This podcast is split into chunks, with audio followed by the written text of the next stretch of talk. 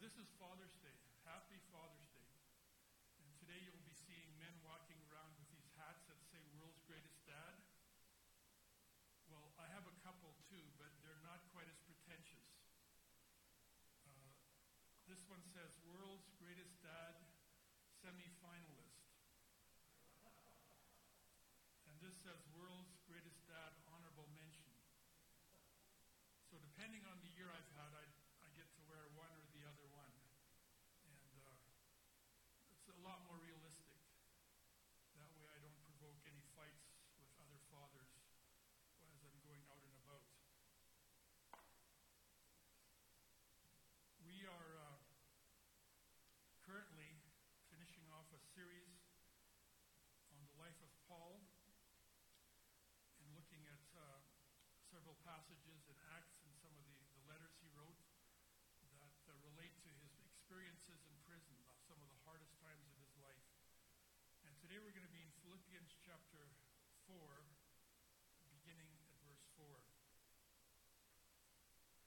And this series is entitled Limitless because severe limits were put on Paul when he was put in prison, but the way he talks about it, he didn't experience any limits at all. He was limitless in Christ.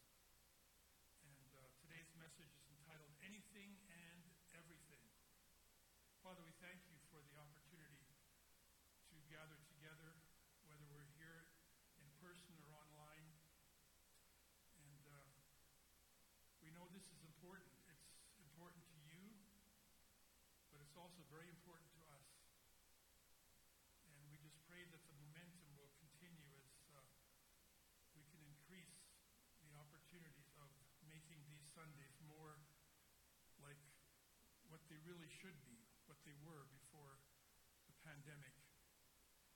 And uh, we thank you so much for what you've done in our in our lives this past year. It was a hard year, but you've done significant things in each of our lives, and so we're thankful for that. And it'll take a while to really understand what all of that was and how that has changed us for the future. So once again this morning, we thank you for your word. We thank you that uh, you speak to us through it. These are the words of life, and they do never return to you void. We just thank you for that in Jesus' name. Amen. So in these past weeks, we've been hearing good news. The, based on the latest numbers, the pandemic seems to be finally winding down, and life is returning to normal, or at least normal-ish, except for some lingering, lingering collateral damage. Because as the medical crisis is ending, the men- mental consequences are just beginning to manifest themselves. We've lived through many months of intense stress and even distress. And that always takes to- a toll on our mental health. Psychologists report a significant increase in patients who are struggling to feel energized. They can't seem to get motivated. There's no focus. They feel stuck. After a year of idling in neutral, it's hard to find a gear. And one of the terms that best describes our current condition is the word languishing. Many people talk about that. Instead of thriving, they feel like they're languishing. And we know this has taken a quite a significant effect on our relationships. The divorce rates are up. And there's all kinds of interpersonal problems that have resulted. Laurie Ferguson, PhD, says the key is to pay attention to where you feel little sparks and then lean into that. That's her advice. But then again, when there's sparks, you might want to turn off the main breaker and call an electrician.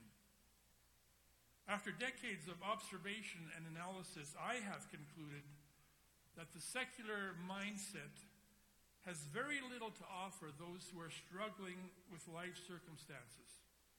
The world can show you how to be a success, but they don't have a lot to offer in terms of how to suffer. And that's why, to address some of these current events, we've been taking a biblical perspective, and we've been looking at a man who faced overwhelming opposition for many years and yet became an overcomer because of his faith in Christ Jesus. And you too have not been overcome by this pandemic. You too have overcome because of Jesus. So we've been studying three of the most difficult times in the life of the Apostle Paul his imprisonment in Greece, in Jerusalem, and now in Rome. And really, our troubles are rather mild compared to the injustice and mistreatment that Paul experienced. But he never got discouraged or depressed. And he certainly wasn't languishing. He was motivated. In fact, when life was at its worst, Paul was at his best. And that's especially evident in a letter that he wrote from a Roman dungeon to the church at Philippi. And so we're going to look at one excerpt from chapter 4, and we'll be looking at verses 4 to 13. Paul had been falsely accused, he'd been brutally attacked, he'd been wrongfully imprisoned, and now he was even facing the possibility of execution. So if I would have written an email in those circumstances, I would have said, Help! Get me out of here. Take up a collection. Hire a lawyer. Hire two lawyers. Send in a squad of mercenaries, an extraction team. At the very least, I would have complained about the injustice that I had endured. I would have detailed how my human rights had been violated, how my religious liberty was denied, how my free speech was canceled. I've been slandered, libeled. They've used words that you don't find in the Bible. Paul certainly could have done a lot of complaining. Instead, he concludes his letter by saying this, verse 4 Rejoice in the Lord always. And I will say it again rejoice. Rejoice in the Lord always. Now, I can rejoice in the Lord. I've had a really, really good week. And when I look out there today, the congregation, I can rejoice in the Lord about that. But can I rejoice in the Lord always? Paul, how is this possible? What about the beatings? What about the shipwrecks? What about that death squad? I mean, there were 40 men who had taken an oath that they would not eat or drink until they had killed Paul. And that was many months ago. Whatever happened to them? Dust to dust, ashes to ashes? Paul, you've been in danger from bandits, from the Gentiles, from your own countrymen, from false brothers. You've been in danger in the city and in the country and at sea. You were stoned and you've been exposed to death again and again, are you sure you want to say, rejoice in the Lord always? At one of the worst moments of his life, Paul says, rejoice in the Lord always. And if you didn't hear me the first time, let me say it again rejoice in the Lord, and that's my final answer. You see, all of the trials and tribulations Paul faced did not diminish his joy in Christ, his joy in the inheritance he had in Jesus, which included every spiritual blessing in the heavenly realms, every good and perfect gift. This was an inheritance that could not spoil or perish or fade. That's why Paul's greatest troubles could not exhaust God's sufficient grace. You see, God was able to make all grace abound to him, so that in all things, at all times, having all that he needed, he will abound in every good work. 2 Corinthians 9 8, and that applies to us as well. God, God's grace makes that possible. Possible to have all things at all times, all that we need, so we will abound in every good work. That is what you call living a life without limits. There's no limitations on that. In John 16 33, Jesus said, In this world, you will have trouble.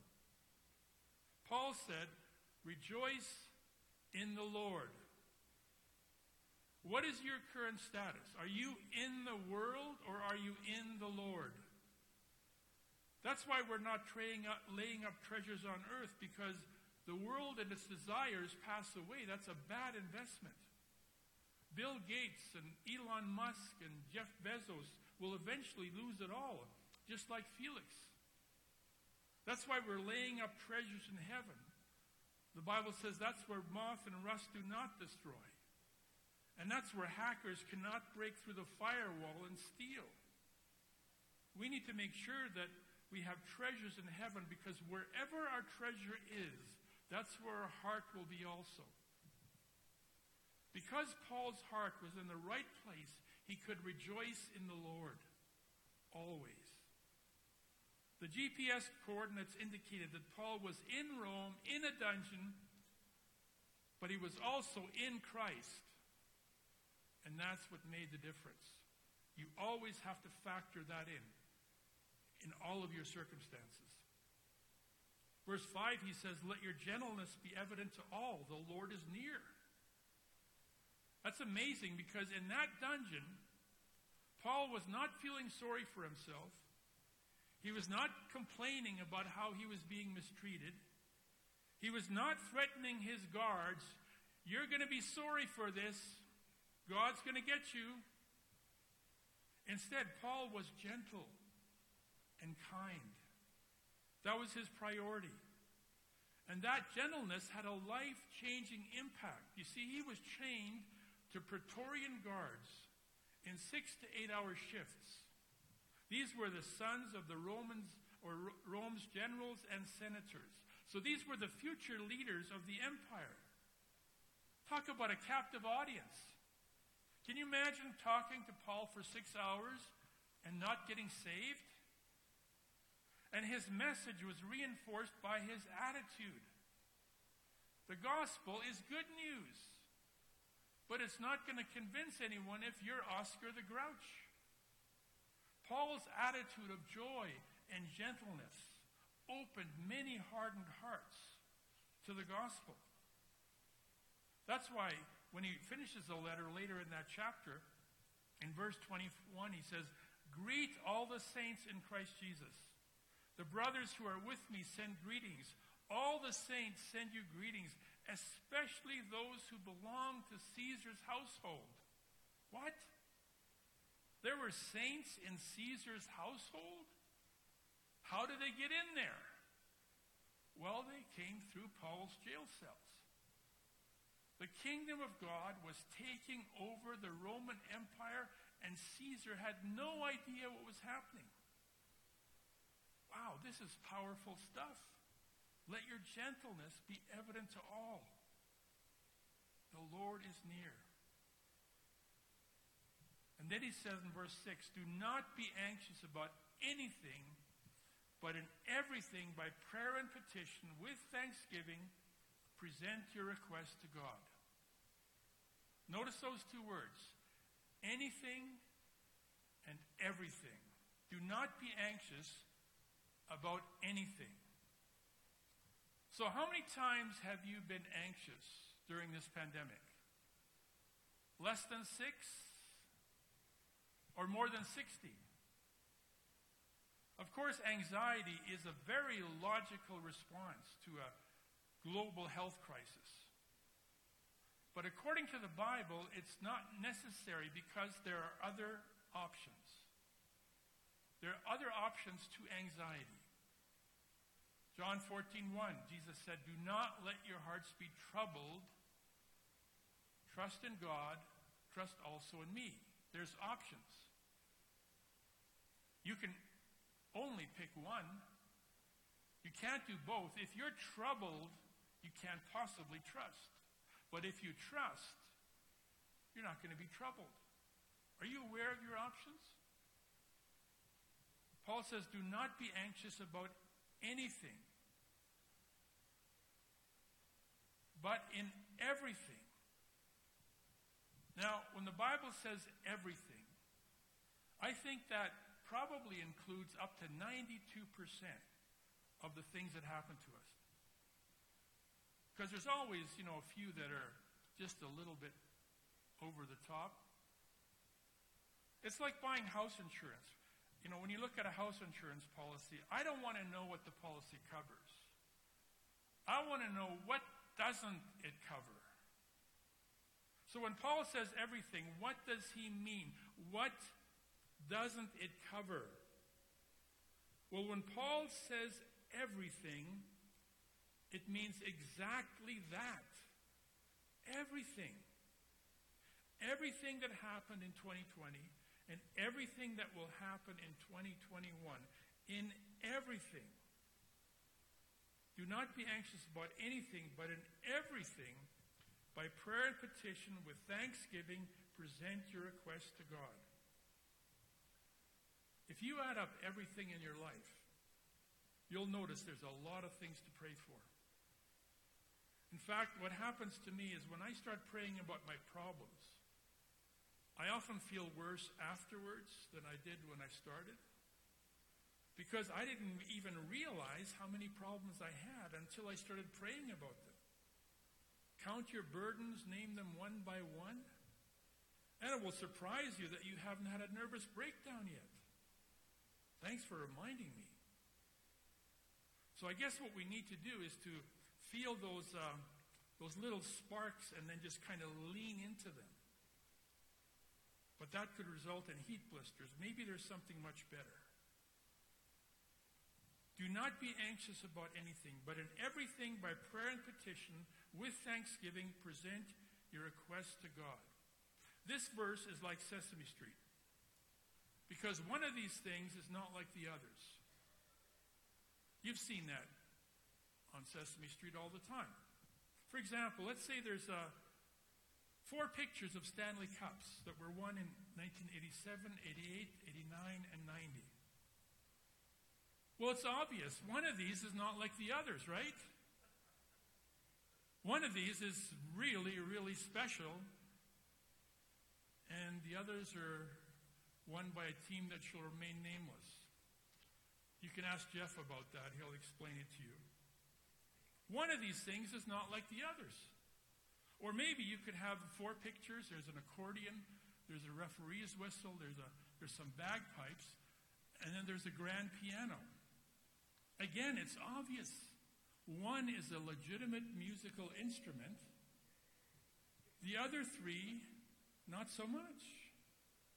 That's what's happening in this verse because you've got four words prayer, petition, requests, and then thanksgiving. That's, that's quite different. Because I can pray, I can petition, and I can request, and end up depressed but if I add thanksgiving to that, that is a game changer. Because if I'm grateful, it's impossible to be depressed. Gratitude does not allow that option. Paul had a lot to pray about in that Roman dungeon, but he did so with thanksgiving.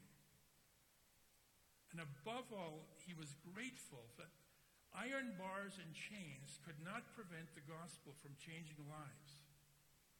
He had opportunities here he never would have had if he was a tourist wandering the streets, seeing the sights of the imperial city.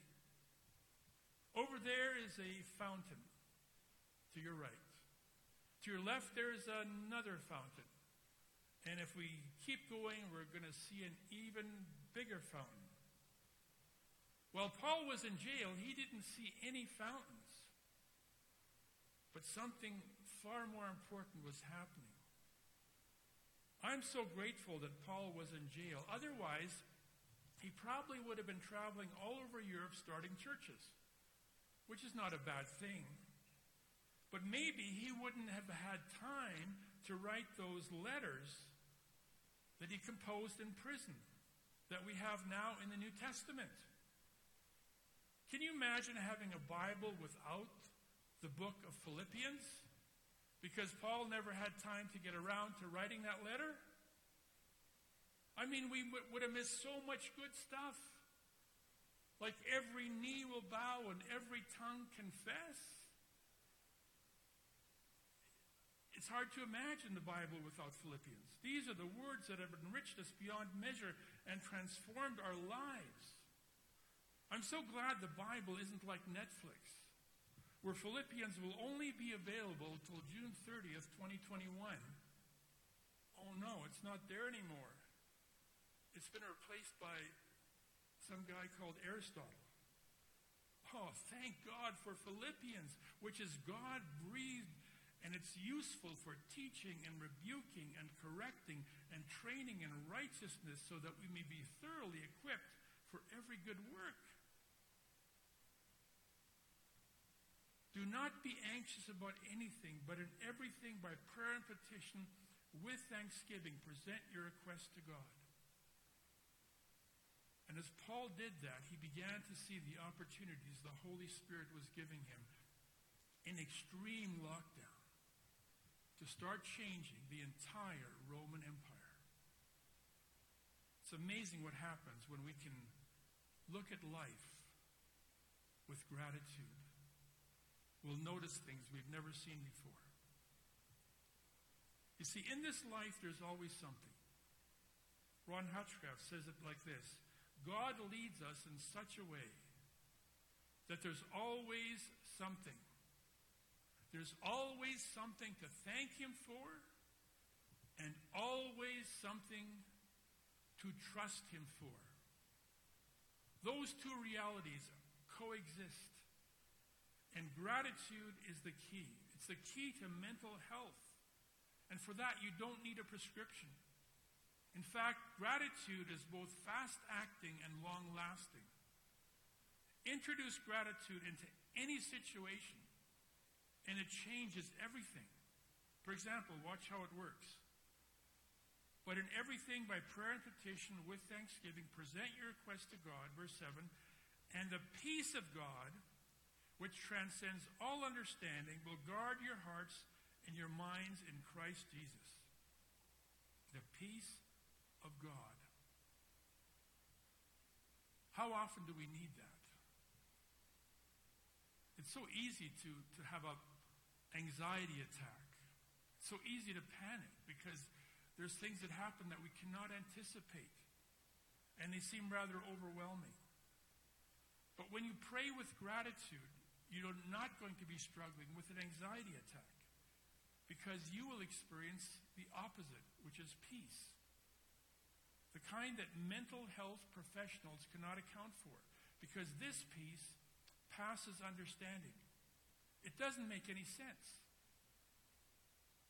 You know, when this pandemic started, we were in Florida, and we heard that Disney was closing their theme parks. And we heard it might be very difficult to get a flight out of the country. And it was panic time for a lot of people. And Edie, hope, uh, thankfully, got us an earlier flight. And then we had to walk through one of the busiest airports in North America. All these people, almost none of them wearing masks. There was a lot of opportunity for anxiety or even panic. But it, it was right there that I decided that in this situation, I was going to try to experience this peace that passes understanding. Because otherwise, our imagination gets out of control. Oh, somebody coughed. Oh, I'm, I'm, I'm dying. I feel like I'm dying. I can feel the effects. Oh, that person was too close. Oh, my goodness, what's going to happen?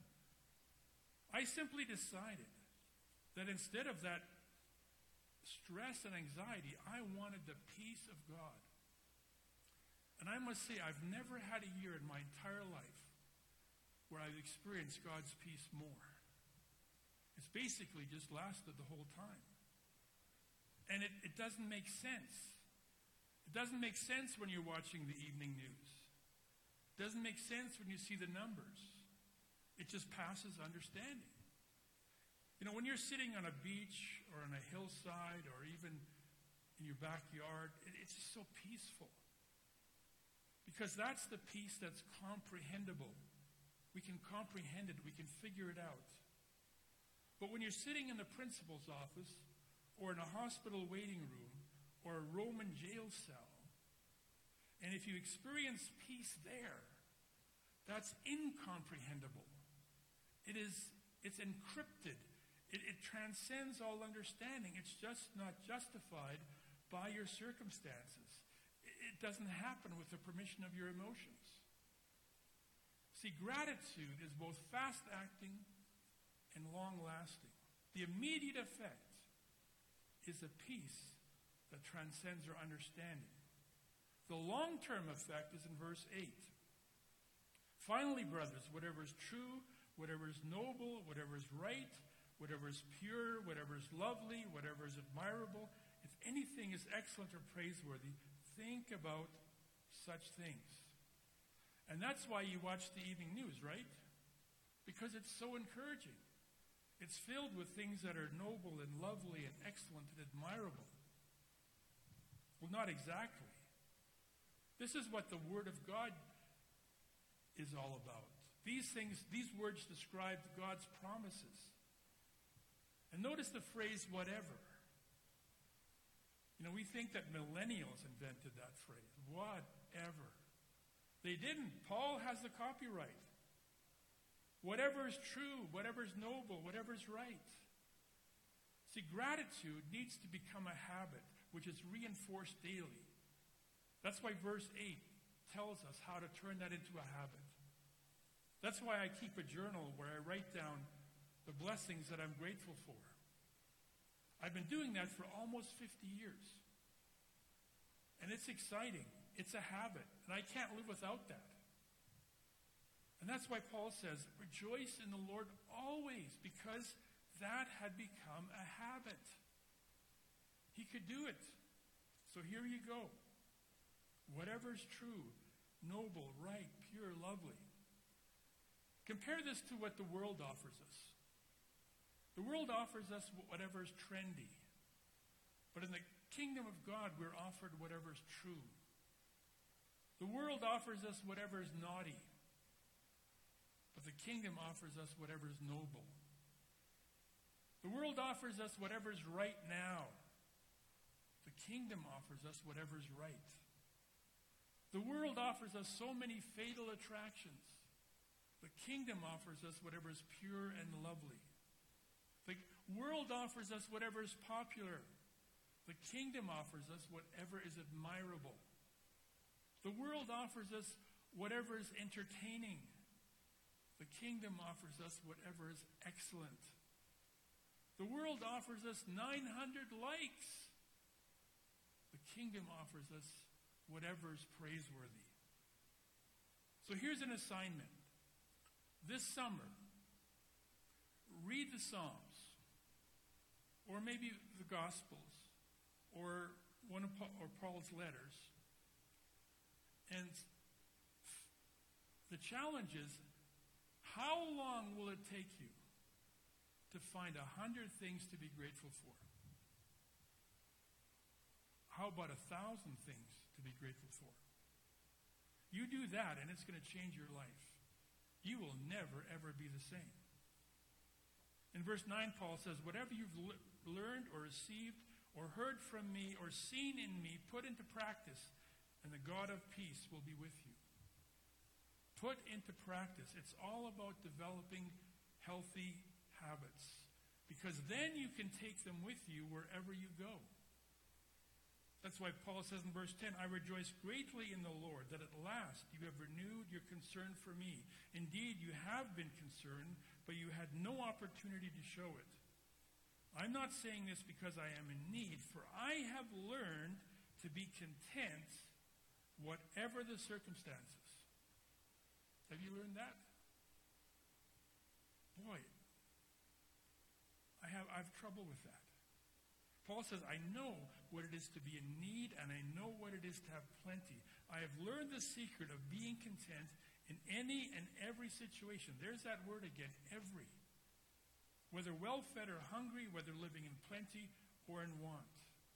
Paul had developed habits of joy and gratefulness and gentleness and peace, and he brought them into every situation, whether well fed or hungry, whether living in plenty or in want.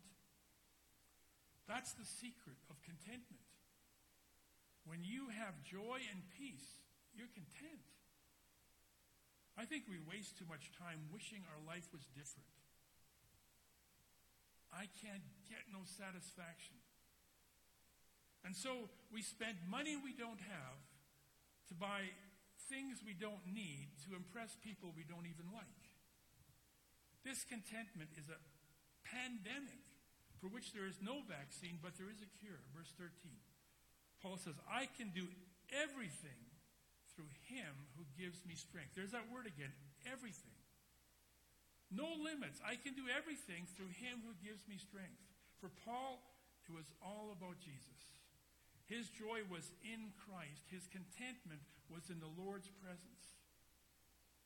And he was grateful for what Christ meant to him.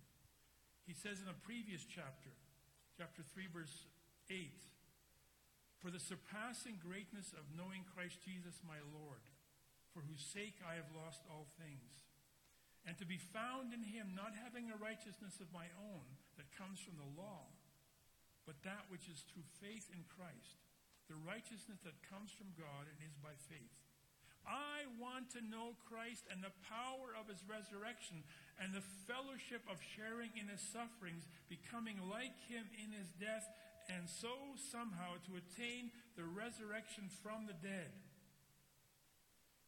Paul, come on, Paul. Don't be so vague. Tell us what you really think about Jesus. I can do everything through him who gives me strength. And so that's why Paul experienced a life without limits. Even in extreme lockdown in a Roman dungeon, he had opportunities to introduce the gospel into Caesar's household. And he had time to write letters to the churches, letters which comprise a significant part of the New Testament. And they have been the words of life for that generation and for the next generation and for hundreds of millions to read and rejoice for 2,000 years and counting. Even in a Roman dungeon, Paul was limitless. And just like Paul, we can also say that we can do everything through him who gives us strength. Always, in anything and everything.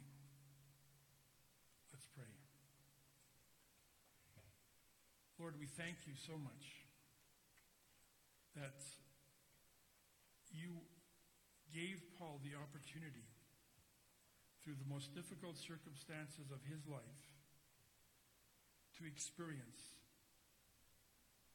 the joy and the gratitude that's possible through Christ. Thank you that his life clearly shows us the option. We don't have to give in to anxiety. We don't have to panic because peace is available. And Lord, I pray going ahead, especially, that we will take advantage of what you offer us in Christ. We live in this world, and in this world, a lot of things are going wrong. In this world, there's a lot of trouble. But in Christ, in Christ, we have peace and we have joy. And so we have so much to be grateful for.